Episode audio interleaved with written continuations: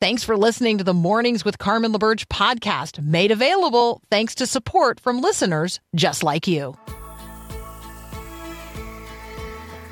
Encouraging you to live as an ambassador of God's kingdom in the world. This is Mornings with Carmen LaBerge on Faith Radio. If we're gonna fly, we fly like eagles. Arms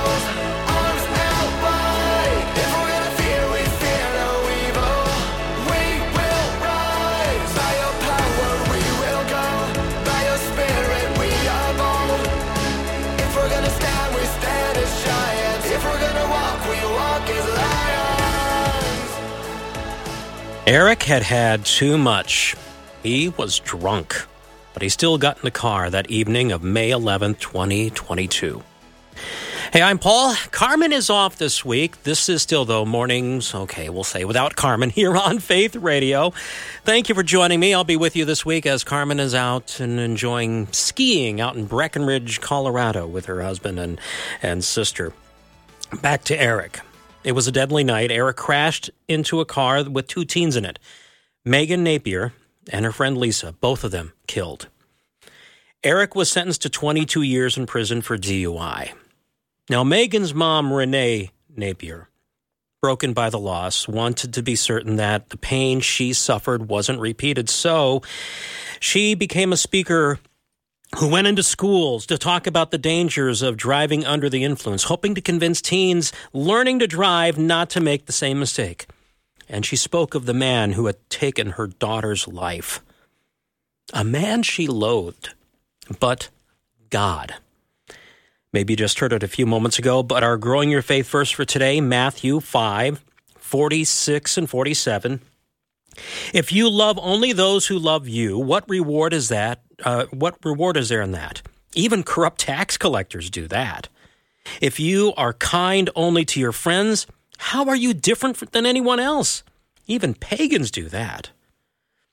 Now, Jesus has a way of shattering the ways in which we think. His was a world where the Jewish nation was subjugated to the Roman Empire. Jewish people themselves were divided over a great many things over how to deal with these foreign rulers, what it meant to be a faithful and upright Jew. So, when Jesus delivered the Sermon on the Mount, from which our verse comes today, much of what he said was not only just 180 degrees different from what the world around him was saying, it was actually category shattering. I mean, look at the Beatitudes. Blessed, happy, flourishing. Yeah, blessed are those who are poor in spirit, those who mourn. What? That doesn't make sense. Jesus was inviting them and inviting us into the ways of his kingdom, into the ways of God himself. A call to be salt and light in the world. Now, let's look at the bigger context. Again, actually, there's a lot we could say for the 40 some verses leading up to our Growing Your Faith verse today. But again, in it, Jesus challenges thinking on all sides. He talks through issues of anger and lust, divorce, making oaths, retaliation. Then he gets to the topic of enemies. And the Jews had enemies. You can think of the Romans, maybe even the Sadducees, or pardon me, the Samaritans. They were even at war with each other over what was right. I mean, you had the Pharisees against the Sadducees, the Zealots against the Herodians. Okay, let's look at Jesus' words. Let's back up starting at um, chapter 5, verse 43. You have heard the law that says, Love your neighbor and hate your enemy. But I say, Love your enemy. Pray for those who persecute you. In that way, you will be acting as true children of your Father in heaven. For he gives his sunlight to both the evil and the good. He sends rain on the just and the unjust alike. If you love only those who love you, what reward is there in that? Verses we were reading just a few moments ago. Even corrupt tax collectors do that. If you are kind only to your friends, how are you different from anyone else? Even pagans do that. But you are to be perfect as your Father in heaven is perfect. Okay, quick note Mosaic law, yes, it talks about love your neighbor, but it says nothing about hating your enemy, not explicitly. Now, some try to derive it from other passages, like in the Psalms, when God brings vengeance on those hurting us, or us calling on God to do that. Yes, God does at times bring vengeance on those who disobey Him, both Jew and unbeliever. believer and unbeliever. But more often than not, he shows great restraint and love far more times. And that's what he's calling us to do. So Jesus, our King and Savior, calls us to be like him, to love his enemies. As the Apostle Paul stated, while we were yet sinners, Christ died for us. Also, for if while we were God's enemies, we were reconciled to him through the death of Jesus' Son, how much more, having been reconciled, shall we be saved through his life? Again, this is something Jesus lived out, loving his enemies. It's something he died doing. God showed perfect, complete love for us. We're called to do the same. All right, let's go back to the story about Renee and Eric. Now, Renee is a follower of Jesus. God would not let her continue to hate Eric. She read the scriptures, she this passage and many others calling on forgiveness. It was not good for her. God knew it was not good for her to remain in that hatred. It was not the ways of the kingdom, the ways of life. She finally came to the point of not only just forgiving Eric in principle from a distance, no. She went to Eric, who, by the way, was broken by his mistake, not just imprisoned in, in the prison system in his heart, but she forgave him in person. And she went even further. She fought for his sentence to be reduced. Eric eventually was freed early, and because of Renee Napier, the mother of the one of the girls he killed, Megan, Reagan and uh, Renee and Eric now travel to these schools together, speaking of the dangers of drink, uh, driving while drunk, but also speaking of the power of forgiveness, the power of love that redeems enemies and makes them friends. Maybe you've heard the song by Matthew West called Forgiveness. He based the song off Renee's story. Well, this is Mornings with Carmen. I'm Paul filling in, and we are celebrating this month 75 years of ministry. Students back in February of 1949, on the 7th, the first station of what became Faith Radio, a group of stations now, went on the air. Billy Graham, who was the president of Northwestern Bible Schools at the time, now the University of Northwestern, he prayed the dedicatory prayer as the station went on the air, thanks to the giving of students to make it possible. Students. God works amazing, amazingly in the young generations that can cause big change. As a matter of fact, it was a year ago on February 8th of this year, the Holy Spirit sparked a flame at Asbury University during a chapel service. Over the next 16 days, what began as a local experience within the con- confines of the Asbury campus soon flared into a blaze of a global movement that captured, that captivated millions through the uh, viral power of social media. Okay, it's been a little over a year. What have been the fruits of this event? Well, joining me shortly is Sarah Thomas Baldwin. She's the vice president for student life at University uh, Asbury University, and she'll give us an update. What have been the fruits of what happened almost a year ago? Thank you again for listening to Mornings with Carmen here on Faith Radio. So, what hope does the emerging generation have? What many call Gen Z? Well, the answer to that is was the same for our generation, whatever yours. I'm I'm I'm Gen X, but um, the answer is Jesus. It was about a year ago that the news broke out at Asbury University, February 8th, wasn't it, Sarah? Sarah Thomas Baldwin joining us now from Asbury University, Vice President of Student Life. February 8th, wasn't it? It was February 8th. Yes, just a little over a year ago when the Holy Spirit showed up in a really unusual and beautiful way.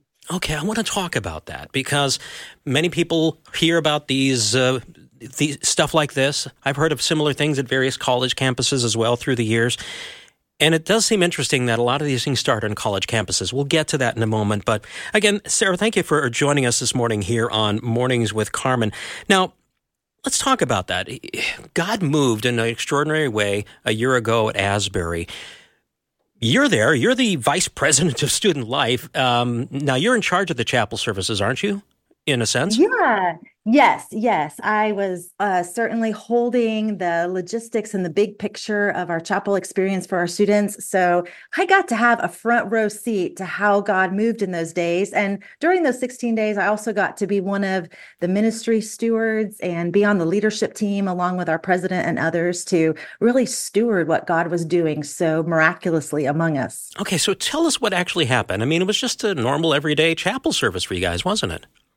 Yeah, it was. So uh, at the end of the service, well, even during the service, there was before this before the preacher even preached, there was a sense that the worship was really sweet that day. But of course, it is sweet often, right? and then after the service, uh, the the worship team continued to sing, which is not totally uncommon. And we had a few students, a couple handfuls of students that stayed and lingered. But what was uncommon was that instead of things winding down in about 30 minutes or 45 minutes, which we are accustomed to, more and more students started to come. Like amazingly, they were texting each other, they were showing up, but they just started to arrive. Hmm. And it, it, I mean, they were texting each other. Why were they coming? I mean, what was happening in their hearts? Did they tell you about that? Oh, yeah, they really did. Well, that first day, there was just this sweet presence of the Holy Spirit. It was invitational, and students were drawn like by an invisible hand to the altar. And uh, they began, they were praying, they were worshiping. And, and then they began to spontaneously give testimony to say this is what god is doing in my life like god is is moving god's calling me into a deeper walk with him god's calling me into more freedom and as they began, to, and, and at times they confess sin as well. And as they began to confess sin and give testimony, more students began to give testimony. And then there was some scripture reading that happened. And uh, a few of us and a few of the, the pastors began to invite students to, to continue to do that. And more and more students just started joining. They left their classes early. they they now that, I'm sure a few professors might have had a little. Well, maybe they didn't. I don't know. Oh, well, at first, because no one really knew what was going on. Yeah, I, I, think everyone was wondering what is happening. And later that afternoon, there was like a 150 and then 200 students. And then our staff and faculty started joining, and then community people. But again, in those first couple of days, it was really about our campus and about our students and what God was doing among them. And it was really beautiful. You talked about the idea of repentance, and that's usually one of the one of the hallmarks of revival is people sensing God's holiness, all of a sudden saying, okay, this thing I'm doing or this heart attitude I have, I got to let go. And you were seeing yeah. that. Yeah, that's what we saw. I mean, it was really there was nothing uh, like a new uh, other than it was a new work of God. But this was this was the ways that God works. Like He invites people with His kindness into repentance, and people want when they are when they are in the holiness of God. It's the spirit of awe that fell over us, and the only thing to do was to repent. I mean, it was just so we were just so aware of our unholiness and God's holiness. Well, again, we're talking with uh, Dr. Sarah Thomas Baldwin, who is the Vice President of Student Life at Asbury University. Okay, I got to ask the next question, Sarah, because, all right, it was on campus, on your campus, just kind of Asbury centric at that point. But word got out. I mean, how did it get out? You put, you put out a press release or something? how did, oh, how not at all. not at all. I mean, from the beginning, we we just saw this beautiful thing that God was doing, and how God was changing our students, and how the Holy Spirit was moving, and we saw some community members joining, and then and then students were coming who I, I we think must have just simply been seeing it on Instagram from our own students, mm-hmm. and they started arriving, but our instincts were n- not to share it publicly. so there was no press release. There was no, we didn't post about it as a university. Uh, we were, we just really wanted to steward it for our students. So we were as surprised as everyone else when other people started to show up. Well, again, we're talking with Sarah Thomas Baldwin. And when we continue our conversation here in 90 seconds, okay, that was a year ago.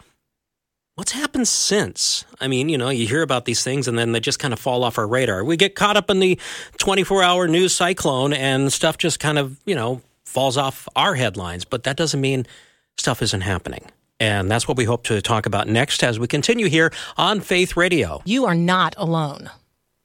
Do you believe me when I say that? You are not alone. The enemy wants you to believe that you are not only alone, all alone, but to make you feel bad about it. That's loneliness. And it's a lie. Jesus tells us that the enemy tells us lies to rob us of our joy, kill our hope, and destroy our lives. And so if you're experiencing loneliness today, let me say this you're not alone. The enemy is using the weapon of loneliness against a lot of people right now. But here's the good news God is present. God is present right now, and He's closer to you than your very next breath. God loves you. He will never leave you nor forsake you. You were created for relationship with Him. And that sense of loneliness that you have right now, well, that's an indication that your heart knows it. Loneliness is the spiritual indicator that real love, real companionship, real relationship, real life are all possible. And guess what? Jesus literally came to make that connection with you. Do you want to know more? Text the word lonely to 877 933 2484. And I'll drop in on you to remind you that God is present and you're not alone. Text lonely, L O N E L Y, to 877 933 2484. Connecting faith to life. Faith Radio.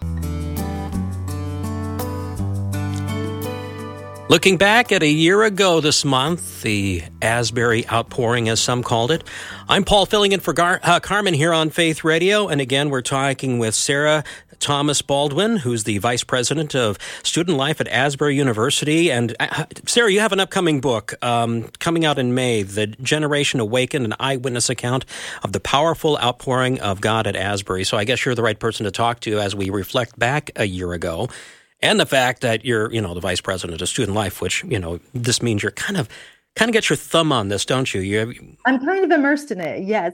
or can I, I say really you have the thumb it- your thumb on this because Right, right, right. Not, no, I'm not in control of it, that's for sure. But I got my finger on the pulse of what is happening on our campus for sure. well again going back to a year ago, uh, okay, the students were moved on campus and then word got out. As a matter of fact, we had talked with uh, several people. Uh, we have a mutual friend, Matthew Sleeth, who uh, was uh, there, and he actually from there went to preach at other places after visiting Asbury. And we had talked to him back a year ago when all this stuff was happening and hoping to fan the flame, as we were calling it, Carmen, uh, doing these interviews. Okay, so people came to the campus and to to uh, what is it, Wilmore, Kentucky, right? Yeah, that's, right. You got a small town there. How'd you we handle we are a little town of two stoplights and about 6,000 people. And to our great surprise, there was thousands of uninvited, but they were welcome guests that began to show up. And in those first few days, we just kept looking at each other saying, "What is happening? What is God doing? I can't even believe my eyes." It was it was so surprising to us. And then we kept saying, "Surely this is the crest." And people are going to go home. But instead, it, it, it seemed to have reached an inflection point, and there was more and more people. So we estimate that at least 50,000 people came, probably a lot more. We think that even on one Saturday, there was like about 20,000 people. It, it was just, we could hardly believe our eyes. Hmm. Must have been amazing, but that was a year ago. What's it like at a chapel service these days? Well, we have really been experiencing revival on our campus this fall. Uh, you, you know, after the after the the outpouring was released to the world in on February 23rd, 2023, and uh, we still see signs of God's movement through it all around the world every day. But after that, I, I think our campus was really physically, emotionally, spiritually exhausted. We were a bit subdued the rest of the semester. We were wondering uh, what what happened. There was a lot to unpack. But when our students came back this fall, there was this spirit of joy with them, a contagious joy. And uh, we've become a community that lingers after chapel frequently. When uh, services will continue for one time, one day last semester for eight hours. Students are gathering spontaneously to worship. We've had multiple baptisms. There's just seems like the Holy Spirit has turned up the spiritual temperature on our campus this year. Okay, you talked about what's happening on campus there, but then you also talked about global. And Yeah. so, what what was sparked? Okay, so certainly there's we see several different things that are happening. Uh, certainly, this did kick off a movement of sorts among college students. And we are seeing that even during those initial days, the spark went to other campuses and students began to have extended worship services and all night prayer. And that continues to happen. We can, we hear all the time about college campuses that are experiencing ongoing prayer, revival, there's baptisms. But then we're also seeing how the Holy Spirit is using this in the church. And hardly a day goes by that we don't hear a report from somewhere around the world where revival is broken out, where somebody has a testimony to say, I saw this on YouTube. I was able to come. I share this with my church, you know, whatever it is. Uh, it, it seems contagious, like this idea of expectancy that God wants to work. It's contagious. We're again talking with uh, Sarah Thompson Baldwin from Asbury University. I'm Paul filling in for Carmen today here on Faith Radio. And okay, Sarah, I need to ask you this too, because okay, you've been dealing with students for many, for several years, I'm sure, and in the position. I mean, how long you been at Asbury? I've been at Asbury 10 years, but I've really spent my whole career in Christian higher education, walking with students as a pastor, as a counselor, as an advisor. So this is my life work. Okay, so you've seen how students have changed over the years. Yes. And from one culture to another, one group. I mean, moving from the uh, the Gen X, and then you had you know, Millennials, the millennials. Gen- You, you Yeah, you've yeah. seen this, I've and seen it.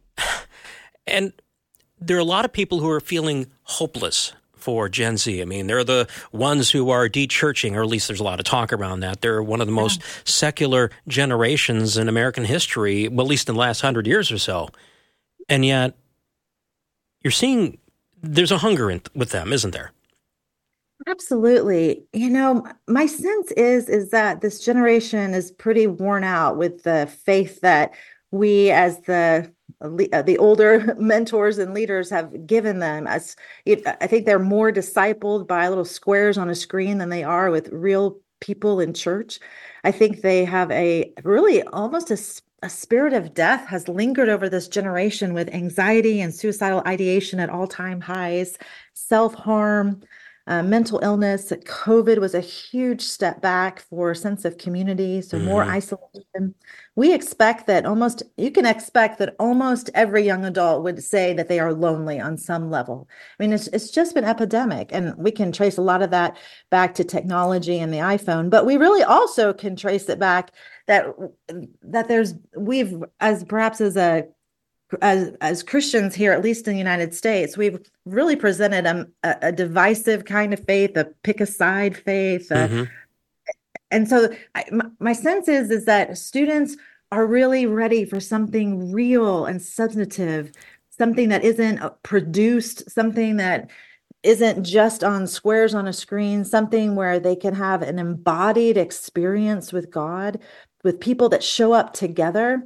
And I think they're hungry for more, and they're also hungry for healing, to be set free from addiction, to be set free from mental mental illness and uh, depression, and also to find community. So I think they're hungry. They're so, they're really wanting something something new. They're really wanting Jesus. They are. So if that's the case, and you're already entering into it on a daily basis, but as somebody from one of the older generations, I won't specify. I'm, I'm Gen X. I know that. How I'm Gen can? X, too. Okay, I'm good, Gen- good. Well, how can we enter in to be part of what God is doing there with the younger generation? How, what do you, What are some of the key things you think we could- we could be doing?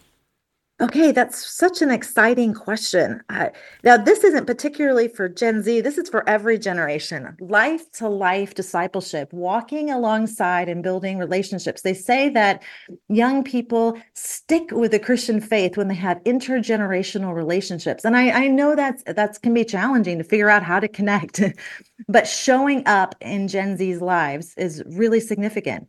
And I think that the younger generation is hungry to be what we call spiritually parented by us Gen Xers and above, right? Mhm. Like to have people that give them blessing, who see what see how they're created in the image of God, to speak love over them, to not not like everything everything goes, to speak truth and honesty, but in with so much love. So I think that's a big part of it and being serious and mature Christians ourselves.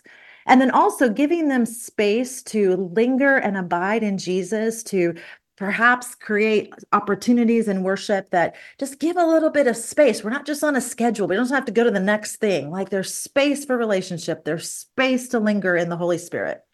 And there's space, I would hope, to not react when, okay, uh, just like uh, just like uh, adults, we say say stupid things sometimes. The kids are going to say say stuff that we might think is stupid. Not react, but just right. not, yeah not to react to give space you know i I often tell people that uh, that storytelling, like your own story. So instead of a moral lesson, you should do this and that. Give them stories like how did you experience God? How did you make hard decisions when you had sin in your life? What did that look like? How did you change?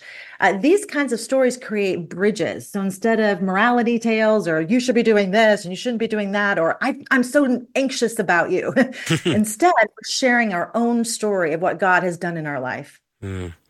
Sarah, thank you so much for that, and look forward to your book in May, A Generation Awakened, and hopefully, you know, as we ta- we were talking, like I said a year ago, fanning the flame. Yes, doing that in prayer, but also if we're going to fan the flame, these intergenerational relationships are going to be ever so important. Absolutely. Let's so. go deeper in Jesus for the sake of those coming after us. All yeah, right. absolutely. Sarah, thank you for joining us this morning here on Mornings with Carmen on Faith Radio. What a joy. Thank you so much for letting me bear witness to what God is doing. You are very welcome. Again, Mornings with Carmen helping you apply the mind of Christ to the matters of the day. And I don't know if you heard about this. Now, I'm not a Patriots fan. I won't tell you that. But congratulations to Matthew Slater, who, you know, here he went from being the 158th pick in the NFL draft back in 2008 to being in three Super Bowls, or at least winning three Super Bowls. He was in several. And then also just a great career he announced his retirement this past Tuesday, but in typical fashion, he led his announcement with his acknowledgement of his faith. He said, I have fought the good fight. I have finished the race. I have kept the faith, Slater said in his retirement announcement, basically referring to Paul in the second letter uh, to Timothy. The 38 year old Slater, who uh, whom longtime Patriots coach Belichick once referred to as a perfect player, spent 16 seasons with the team, earning the respect of his teammates and opponents alike for his excellence. Uh, previously, in an interview with Religion News Service, he talked about, you know, faith is the lens through which I see my life, the world, the relationships I have had, my profession. That is something that was rooted in me as a young person, and it's something that I have accepted and grew into as I got older. I always saw myself as a Christian who just happened to play football. I always tried to keep in front of me the principles of the gospel love, peace, forgiveness, and kindness. Slater plans to attend uh, plans to attend seminary here in the future. You know, when you hear news stories like this, Christian athletes or a celebrity, or okay, during the Super Bowl, there was the commercial that was a lot of people have been talking about, pointing people to Jesus, and did it do it well? Well, actually, here's the thing how do we engage with others in these conversations?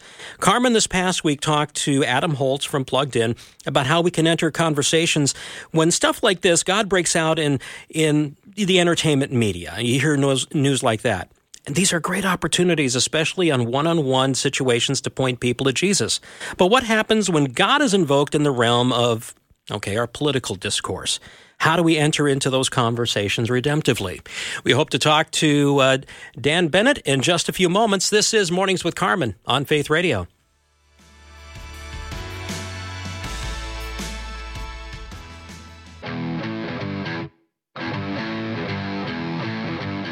All right, the word candid. We all know what that means, right?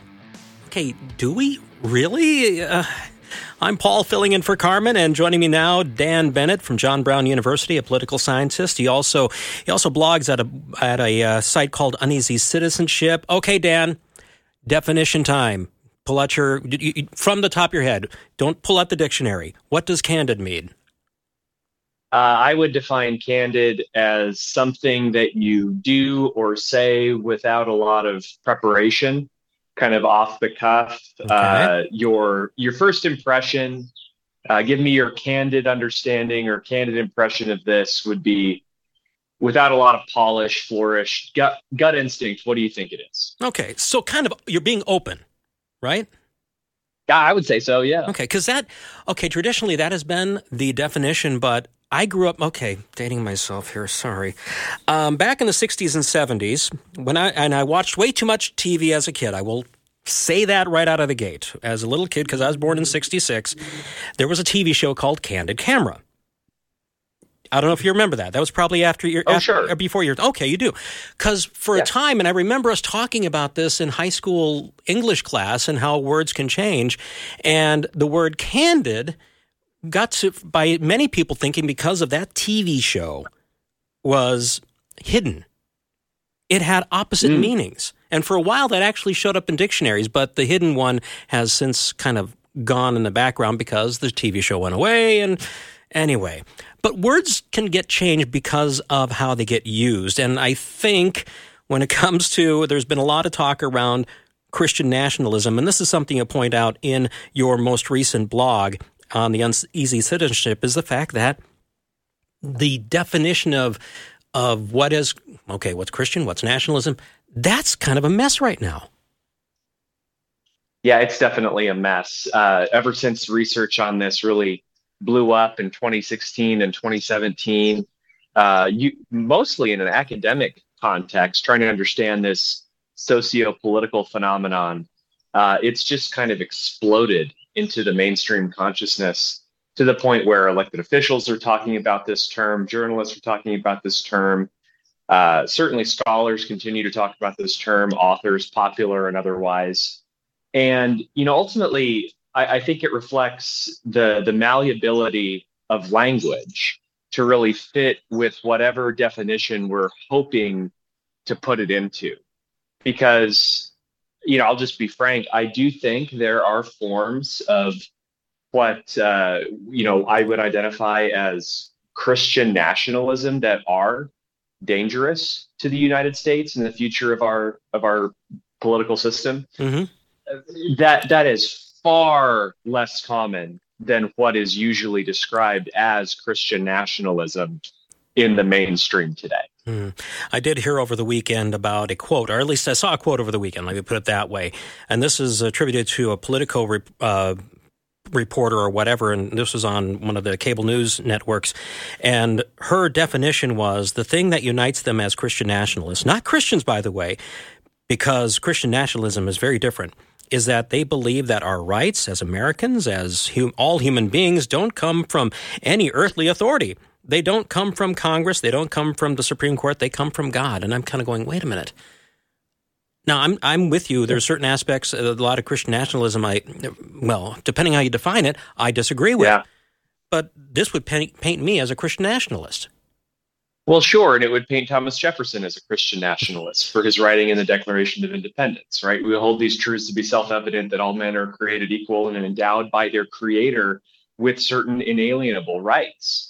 So she would later clarify, not very successfully. She said, "Well, what differentiates, you know, these so-called Christian nationalists from others is their desire to enact certain forms of policy based on these rights that she finds objectionable but that's the key yeah. is if if you're if you're finding policies or identifying policies you see as objectionable and then connecting that back to a worldview that is supposedly driving these policy views then it renders any meaningful discussion of christian nationalism pointless because there are forms where i'm sure there are christians out there in the world today in the united states who say yeah we should have a generally theocratic system of government, a Christian prince enforcing Christian civil and uh, criminal laws on the populace, whether they're Christian or not. That's very different, Paul, than a listener this morning saying, I would like to see my elected officials uh, act in a Christianly way. That might peg them as a Christian nationalist and lump them in with the far more dangerous type. So my biggest critique of this malleability of language, and I'll get off my soapbox. My biggest critique. no, you stay on it. You're fine. Is Keep it- going.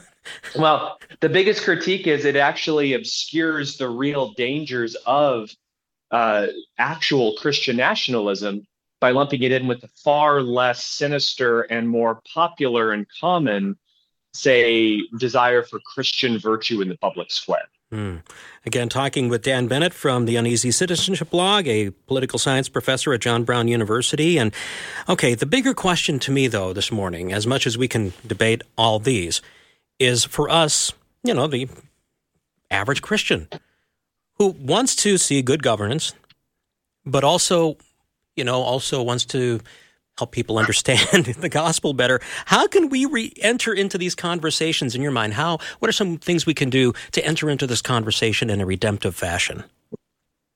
Well, certainly if you, you know, are encountering someone uh, who is skeptical of Christian nationalism, uh, and and certainly I think most of your listeners would be skeptical of Christian nationalism as it's actually, you know, constructed.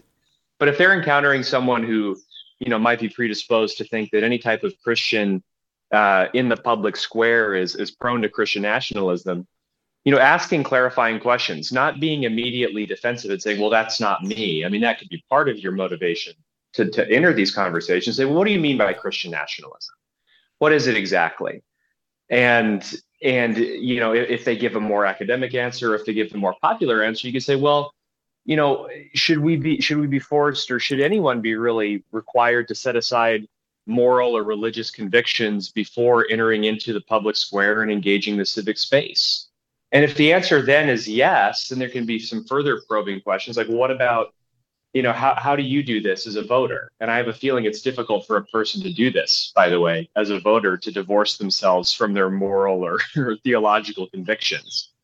Um, but but the, but the point is to have constructive and intentional conversations with people with whom you disagree not for the purpose of proving them wrong not for the purpose of saying ah you, i got you caught up in a in a contradiction but rather to say i want to learn more about what motivates this perspective in you.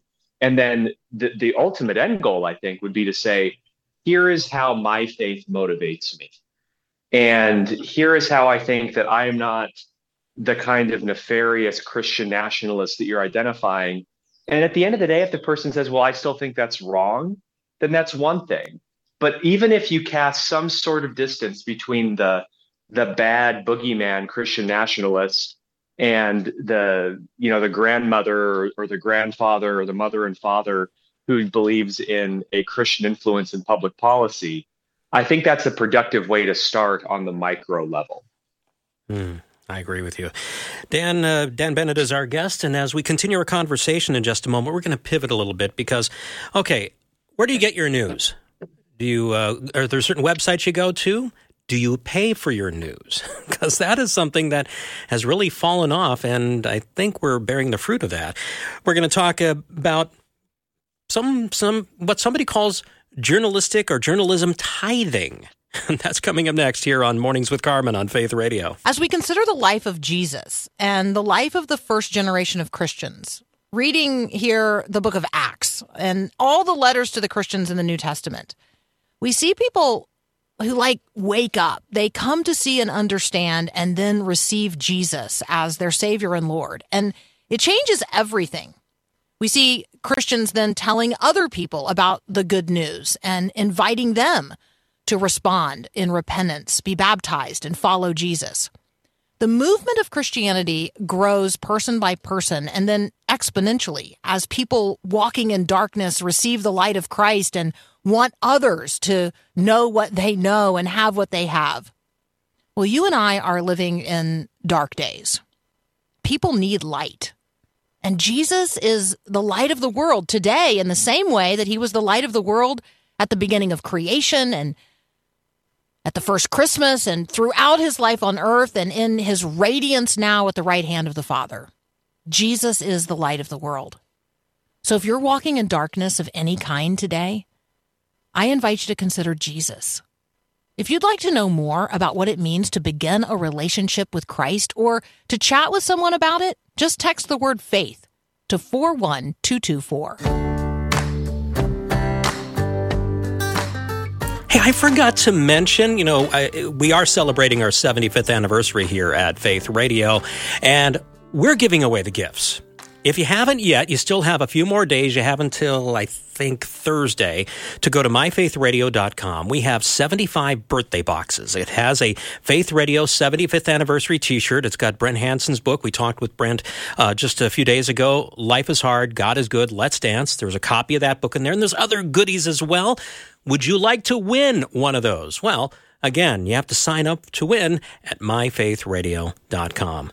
Let's get back to our conversation with Dan Bennett here on Faith Radio as we, uh, again, try to apply the mind of Christ to the political sphere. And Dan, we were talking about one of the problems as, as, we were looking at Christian nationalism, the term, and there's a lot of words, a lot of phrases, a lot of labels that get abused for various reasons. I mean, I know people are trying to sway people to their opinion, so these labels oftentimes get used as boogeymen and like that, and it, it gets picked up by the media, which brings up a bigger question. Where are we getting our news from? And so the next question to that is okay, a lot of people with the internet, hey, things are free. So watching the free news, and sometimes that's not the best, is it? No, I mean, we live in interesting times in the sense that uh, we have access to more information and perspectives about the world than at any point in human history. I remember uh, growing up, and you know what I would say I had at my grandparents' house. I would go out first thing in the morning and pick up a copy of the Oregonian newspaper that they had delivered to their house. Mm-hmm and uh, you know we would immediately flip to the box scores for baseball games. Well, of course, and the comics. But of course, the comics, the comics yes. yeah, on, on, Sundays, on Sunday mornings for sure. Well, I did it uh, every day. Come on. Well, I know. Yeah, you know, peanuts. I, I was really on. into base. You got to do peanuts. That's fine. Okay. Uh, but but that's where they got the majority of their news. That's where they you know they would tune into local uh, television stations, KG, KGW and KPTV in Portland, for example. But you know nowadays with the proliferation not only of cable news but obviously of uh, of, of uh, online sources, social media. You have access to national newspapers through their websites that we didn't used to have. We've gotten used to having the, this really uh, just embarrassment of riches at our disposal. And if you were asked to pay for every news source that you consume, I don't think that most people would be able to do it. Just no. in terms of, you know, you, you get a New York Times subscription, Washington Post, Wall Street Journal uh, Atlantic, New Yorker, your local stations and uh, newspapers, that adds up, right? Mm-hmm. And so people people are looking to try to, you know, get the get the news for as as uh, cheaply and quickly as they can. And the result is, you know, we've seen downsizing in, in media organizations, and ultimately, what it does is it rewards the the media companies that that really do traffic in uh, hyperbole and uh, stories that get the most views and eyeballs. Mm. And that certainly doesn't help our discourse, particularly when it's the contentious topics that tend to, to, that tend to sell the most. Right now, Bonnie Kristian, your friend, who uh, yeah. also writes for Christianity Today, made the case for what she calls journalism tithing. So, tell us about that. Yeah, so, so obviously Christians, you know, are called to set aside, uh, you know, a portion of our of our take home and income, or, or however you're describing it, to support the local body and to support other ministries associated with the church. Uh, often, you know, seen as ten percent, but it could be more, it could be less, depending on your stage of life. And Bonnie makes an interesting argument in this Christianity Today piece. Why don't we do that more for practices that we find really valuable in our in our society and community. So, you know, a journalism tithe might be something as simple as saying, okay, well, I'm going to set aside a few dollars every month and I'll be I'll be supporting a reporter or a maybe even an outlet that I find particularly useful in navigating the the, the news of the day. And if we were to treat that, she says, in the same way that we treat our commitment to you know, certainly the, the local church and, and other ministries, then we'd be effectively putting our money where our mouths are in terms of supporting, you know, people who who do make a big difference in providing, uh, you know, solid, uh, deeply sourced and, and, reliable information about the world. Hmm. So it's an interesting idea. I have a feeling uh, you know, particularly with the negative connotations the media has among so many today, that's going to be a tough sell. But I like that it's an innovative and interesting way of thinking about it. I also think about the local aspect too, because local Yes. journalism in many places is almost non-existent now. There's there's what Yeah. m- m- some might say kind of uh, local news deserts. Yeah, no, absolutely right. So here in Siloam Springs, Arkansas, for example, we have a local newspaper that comes out twice a week. Uh, we have a daily newspaper that covers the entire region, which is which is fine. That that's that's okay. But even in our town of twenty thousand, there's a lot of stuff going on. But most people, frankly, if they're looking for information about the town, they're going to turn to Facebook, the local town Facebook pages, which is just people sharing what amounts to gossip or secondhand information about the about the town. Like what happened in my neighborhood this past weekend because we, had a pow- we had a power outage yesterday Oh, morning. yeah. And so what I do, there's a local Facebook group for the town I'm in. Oh yeah, there was a power outage. It should be Connexus says it should be up in about an hour and a half. It's like okay, Yeah. that that kind of helps out having that, but still, um, it helps to have you, that you, mi- you miss some you do and, and and you know michael wear who's written a, a new book the spirit of our politics uh, one of his big recommendations for christians is and i've heard this in other contexts as well to decenter the nationalization of politics from our lives Mm, He's not saying, and I'm certainly not saying, that national elections don't have consequences. Obviously, who wins the presidency in November is going to matter for the future of myriad issues. But we're so prone to look at politics and cultural issues from this national perspective. When, and really, what that amounts to is ignoring the role and the place of the local And in the our neighbor. lives and the neighbor. and the neighbor and the people in our community, the people that we live next to every single day. We tend to overlook that in favor of these nationalized stories. So, paying attention to local news, maybe finding a local newspaper outlet or website that specializes in your community, and then applying just a little bit of, of resources to support that is an investment, not just in better information, but also in your neighborhood and your community. Okay. Hey, I got to ask you one more question, Dan, because, okay, even though Carmen's not here, we won't have a Monday mailbag segment because she likes doing that. But there is a question we get so often in our quote unquote mailbag that people ask, okay, where should I turn to? What, where's one place I can go to to get all the correct news or all the true news? oh my gosh. So the the the the the, the best the, the site that I like the most, I'm gonna have to narrow this down to political news, frankly. Okay. Yeah. The site the site that I like the most, and it is it does cost, right? It does cost a little bit. The site that I like the most is the dispatch, Okay. frankly. It's an online source. It was founded by Jonah Goldberg and some other veterans from right leaning outlets like National Review.